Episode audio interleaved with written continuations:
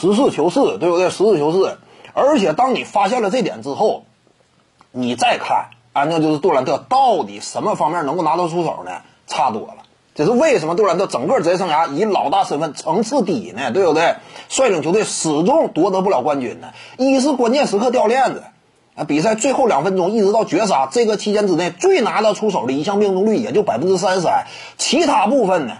啊，从比赛最后一分钟到关键时刻的绝杀，他的命中率低于百分之三十，这是一个严重拖累。莱昂纳德现役比赛最后二十秒，他的命中率第一，达到百分之四十四，斯蒂芬库里位居第二，对不对？这就是为什么这些位他们有能力扛起球队重任，率领球队高歌猛进，最终染指奥布莱恩杯呢？这是有有道理的。那么，当你看到这一点，当凯文杜兰特他的关键时刻表现如此惨淡，大部分情况之下命中率都是低低低于三成，那你对于他呀整体的能力定位呢，有了一种新的思路了，对不对啊？关键时刻你原来你不行啊，以往认为你很行，结果彻底不是这么回事，对不对？数据完全不支撑这点。甭管是体能因素也好啊，还是心态上原本就不是一个大心脏先生也好啊，总而言之，你的客观表现完全低于预期的。就联赛当中啊，很多一般的球星整体表现都要强于你，这就凯文杜兰特嘛。关键时刻如果说都拿不出手的话，这一下呢，你对于这名球员啊，他在赛场之上为什么屡战屡败？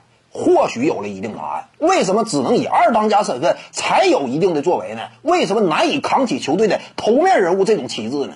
有了一定的答案了，对不对？因为什么呀？凯文杜兰特一是不擅长关键时刻的表现，没有大心脏的能力，体力呢往往三节半之后就显现出一种不支。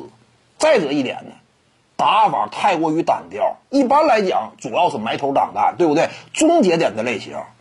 就是杜兰特在这一点上啊，跟斯蒂芬库里、詹姆斯哈登、勒布朗詹姆斯跟这些位完全不一样。就这些位都是有一手传球的，包括斯蒂芬库里在内，啊，助攻数啊经常七个八个往上。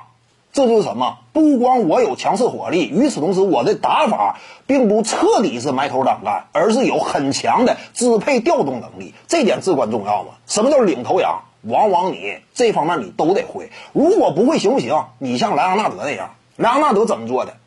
最后二十四秒，他的命中率现役第一，命中扳平或者反超球啊，达到了百分之四十四。这是莱昂纳德。我其他方面啊没有超强的支配能力，但是关键时刻我能站出来致命一击。你这点也比杜兰特强吗？杜兰特是两方面都做不到，一是无法统领球队，对不对？作为战术端的最重核心。再有一点，关键时刻靠不住嘛。这就是凯文杜兰特为什么生涯至今为止成就相对偏低呢？得到了答案，就是一直以来啊，我们对于这名球员呢认知上有一定偏差，这个需要做出一定的纠正，对不对？需要一定的纠正。点赞加关注，感谢您的支持。徐静宇的八堂表达课在喜马拉雅平台已经同步上线了，在专辑页面下您就可以找到它了。